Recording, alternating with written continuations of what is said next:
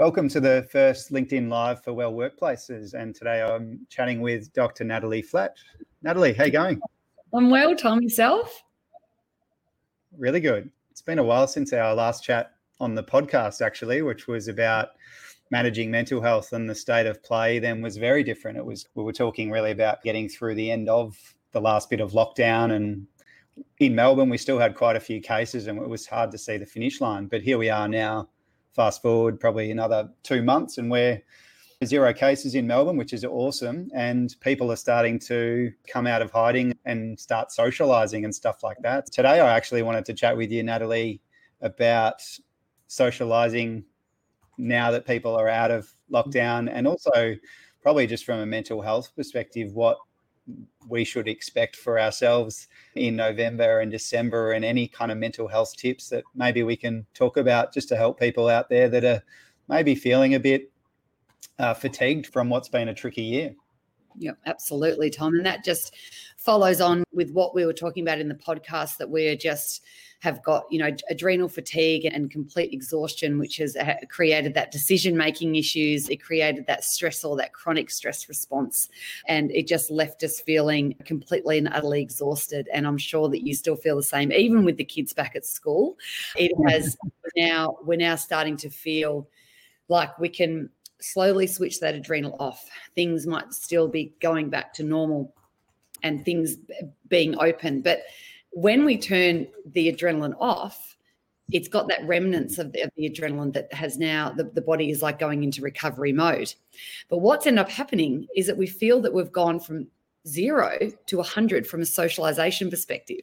We have, mm. it's been a bit of a strange dichotomy, hasn't it, over this time that um, we were striving to go and see our friends and to really want to connect. Yet now that we have the opportunity, we're struggling to find the motivation to do it, or majority of people are trying to find the motivation to do it.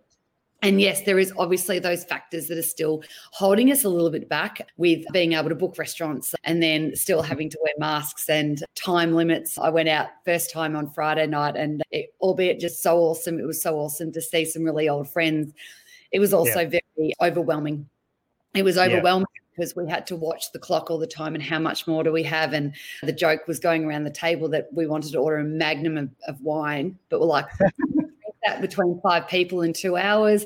Don't know. It was it, that was just a, a different way of, of being able to think that can lead individuals where the anxieties come back. And so we've gone and we've created this whole stress response that we've had to live through that's been really different and we some people feel like they're just moving into another area of anxiety and, and, and stress and it's too much. So they're like mm. it's going to stay in my little bubble and i'm just going to do my little things and i'm going to still feel like even though i was that massive extrovert i'm just going to just pretend that i'm that introvert still for many more months just to get me through uh, the rest of the year. And and we're seeing that's what we're seeing. So we are seeing this really lack of, of motivation and that socialization fatigue. The socializing in such different ways for so long, especially during the first lockdown. I don't know about you and how many WhatsApp groups you had and all the Zoom chats and doing all that like wine time. Lockdown two, completely different. We even yeah. saw the data going how much we just disconnected from friends, not intentionally, but we just because we just didn't have that energy. We had to conserve it for work or we had to conserve it for homeschooling or we just had to conserve it just for ourselves. So that's just going to take some time now that things are getting back to normal. And again, we've got the media. I was laughing with my husband this morning to say, you look at the media um, and how it was just splashed for so long over. I had to find out today in Melbourne whether or not we were still, you know, going on another day of zeros. I had to go and hunt for that. So it's just completely stopped as if nothing's happened. Yep. It, it, has. So it's left people really confused still and, and quite still traumatized. And especially with the masks that we have, it's still in people's faces. So we've, we've got to be, yeah. This all contributes to to motivation to reconnect and reintegrate yeah. back into an, a semi normal life. Mm. Yeah. Oh, that's great. That's a really good summary. I think what I've noticed in my dealings with people so far, because our workplace at Pinnacle has started to open back up with more staff around, which is really good. But it feels like some of the clients that are coming in, some of them have been straight into catching up with everybody that they know straight away. And most of them are kind of saying that after doing their big blitz of catching up on the weekend, they basically just stayed at home for a couple of days afterwards because they were just tired. And then there's another sort of bunch of people that are quite quite anxious about getting out and going to the supermarkets or going on public transport and they're probably be considered like you say like a little bit slower um, to adapt and probably the most anxious to return to some sort of normality or their normal activities. So it's, there's a lot of people on either end of this the anxiety scale or the socializing scale and then probably in the middle there's some people that are maybe taking it a little bit slow as well perhaps for the rest of this year and maybe a lot of that has to do with just getting a few more days of zero linked together in Victoria anyway, and then feeling more confident as the workplaces start to figure out what to do next year. Yeah, so with all of that, Nat, what sort of what would you recommend for people at the moment? Kind of, I know it's hard to give recommendations broadly, but just do you have any tips that you could give people for just for the rest of this year, maybe? Because I'm like a lot of people are just looking for the finish line to just to have a breather over Christmas. What's your sort of position at the moment for people? There's a few things Tom. I think I think start slow. Like it, it depends upon looking at your energy levels may not be like your friends' energy levels and respect that. So start slow with socializing and really gauge on how people actually feel. And starting slow can be just catching up with friends at a picnic or, or in a bit of more of an open space where it may not feel as overwhelming and you don't have to be uh, tied by a certain structure and actual boundary that we're finding in, I suppose, the more hospitality areas as it stands now, because that within itself is really overwhelming. Individuals that are displaying that anxiety and friends that are displaying that anxiety, you've got to remember that anxiety and this whole this has been really traumatic. This has been traumatic for so many people. You've had different outcomes for, for homeschooling, different outcomes for job prospects and mm. different outcomes for financial issues, different outcomes for people who actually, you know, knew of someone who got COVID and what happened to them. So you, you've got a lot of trauma that may not be processed yet.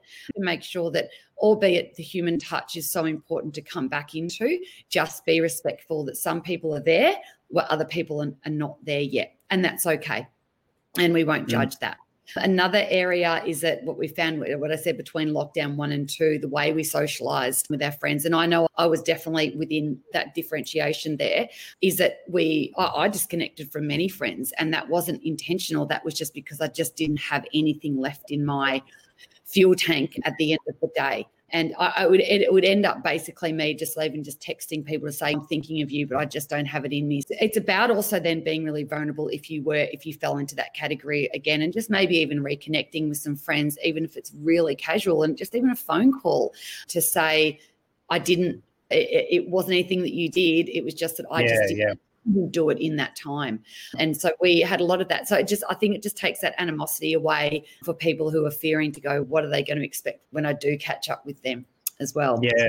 Yeah. No, that's really good. And I think probably the other thing that we haven't talked about here, Nat, is workplaces. And I know I've got some friends that work in fairly decent sized corporate roles and they're all just wanting to socialize with their co-workers but not on zoom. They're over the whole working from home because a lot of them are working from apartments and they're fairly uncomfortable in their setups and they just want to they do want to socialize with their crew but at the same time they're just exhausted. They've probably been working like the longest hours they've ever done through this whole sort of shitty time. The other and the other one in this in the workplace is the leaders and having like their ability to have a conversation with their staff that maybe aren't coping or are anxious. Do you have any thoughts on like best ways for leaders or co-workers to help each other out? Is there any any sort of glaring any obvious tips um, or tricks to just reach out but not be too annoying?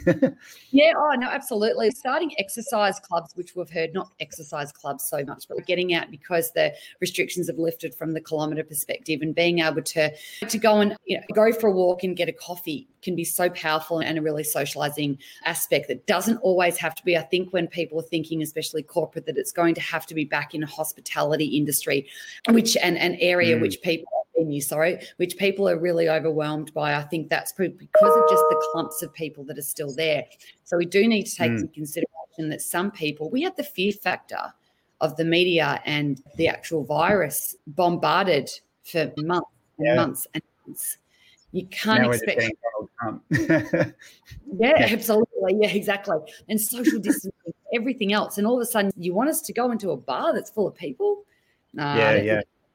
But that doesn't yeah. say we can find other ways. So it's about being really flexible with the way we catch up. And that can be one thing that colleagues can talk to. Morning sometimes suits better than afternoon. So even doing morning catch ups where the decision making is easier than in the afternoon mm.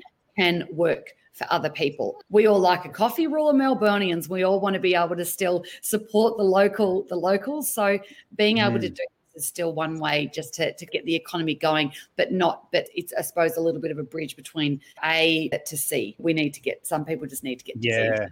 Yeah. And it feels with leaders and, and managers or just even co-workers, we just need to be quite creative with how we yeah, how we connect, not putting too much pressure on each other as well. And maybe the other one in amongst this as we look towards the end of the year, which is we're talking six weeks of work potentially left or less. It's probably like workloads. So just checking in on people and going, well, let's lower, not lower expectations, but let's just work out what's realistic given that there's only this amount of time left and everybody's pretty cooked anyway.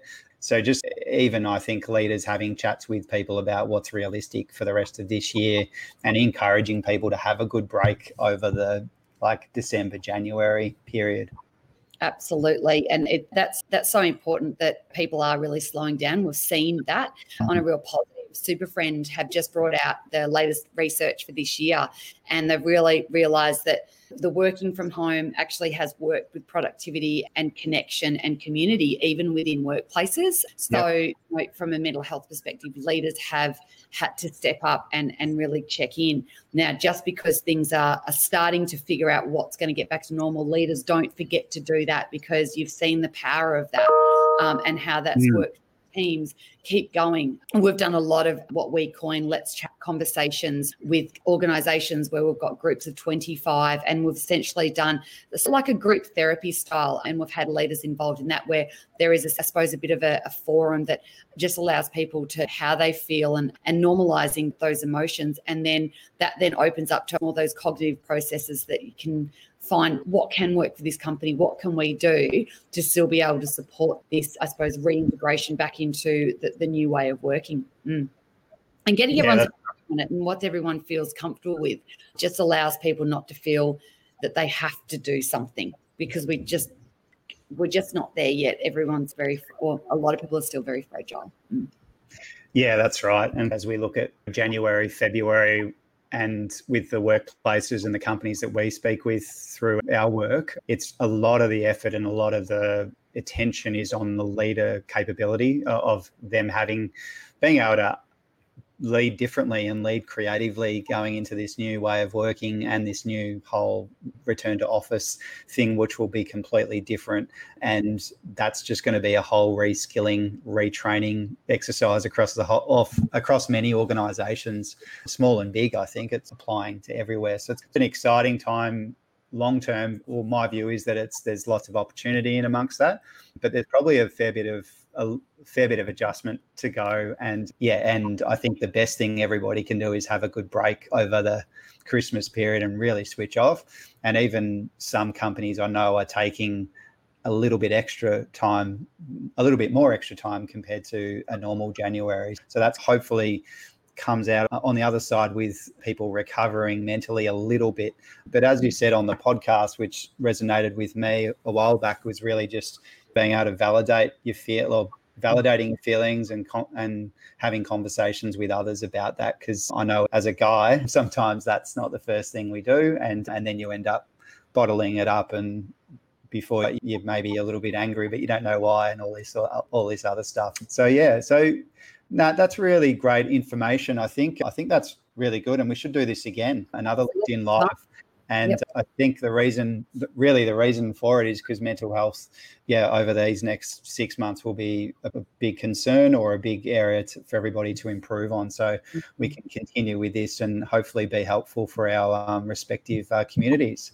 But uh, thanks so much, Nat. Yeah, oh, no, that's awesome. Sorry, I was just going to um, comment on the, the holiday thing as well. I think that's it's it's really interesting because I've heard that some workplaces are, are going for an extended time and that's that's so good and being able just to, mm. to, get out and to get out of your own scenery is then going to be able to really allow for that creative spark to, to come back in and and a really much rested place but there has been some argument there like of do we take short do we all want to use our everything up and you're leaving one hit yeah. do it in short places but hopefully i think we all really need a really good break yeah. and I think it's probably a really good thing just to start the the year off while we just really look at ourselves and really get that adrenal fatigue and that burnout, which can take months to actually recover from, that mm. we can get that really good vitamin D injection in being in the Aussie way. And again, reconnecting in different ways, not with our friends and family, and giving the brain a, a much needed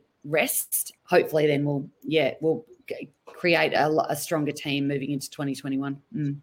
Yeah, good summary, Nat. Thanks so much for your time. I'll let you go there, but yeah, appreciate it, and we should do it again. Okay, awesome, Tom. Absolutely. Awesome. I'll see you soon. Thank you. Okay, bye. Take care. Bye.